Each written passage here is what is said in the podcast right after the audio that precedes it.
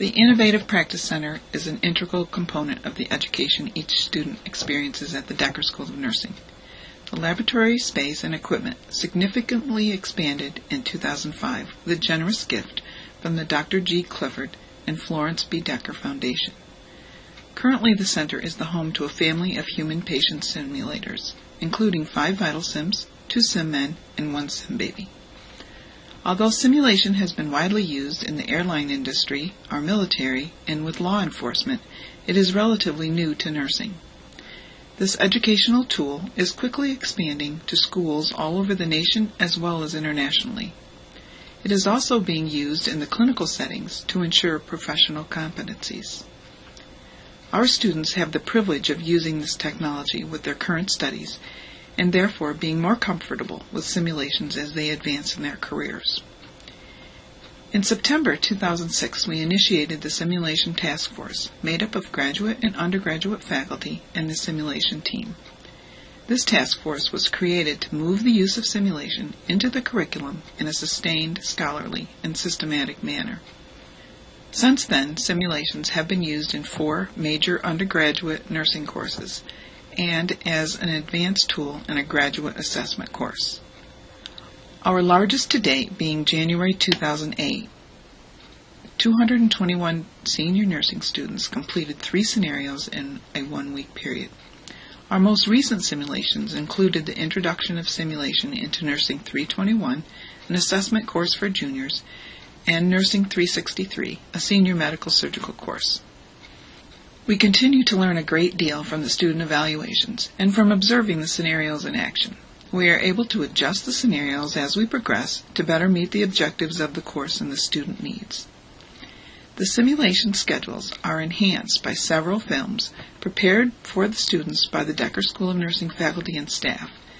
These films allow the faculty and staff to be available for the scheduled assignment without having to repeat instructions multiple times or take time out of the schedule to present material. All films are available online and can be downloaded to the student iPods. The Simulation Task Force also presented a faculty development workshop in January 2008 to provide knowledge and continue adding simulation into other courses.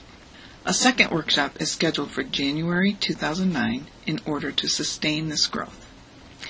The high fidelity simulators are technologically advanced teaching tools. They are computer generated and anatomically realistic.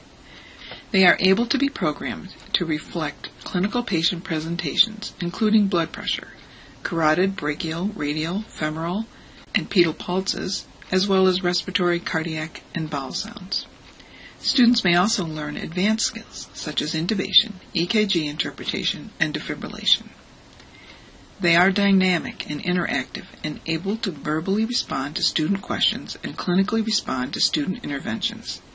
The parameters can be changed as needed during the scenario to lead or cue the student to respond differently. One of the most exciting aspects of the human patient simulators is the ability to add simulated patient care scenarios appropriate to the student course level to enhance the student's clinical experience. The student is able to fine tune assessment skills, gain experience in clinical decision making, and develop communication skills with team members, families, and physicians. All of these take place in a safe environment, allowing them to make mistakes without harm to the patient. The faculty or instructor is located in a control room. He or she can interact with the students either as a patient response or initiating a phone call to lead or cue the students along in the simulation's planned direction. A limited number of students may have been challenged prior to the initiation of simulators. Now we can provide consistent experiences to a greater number of students. Debriefing or reflection is one of the most important aspects of simulation. We move the students into another room away from the clinical environment.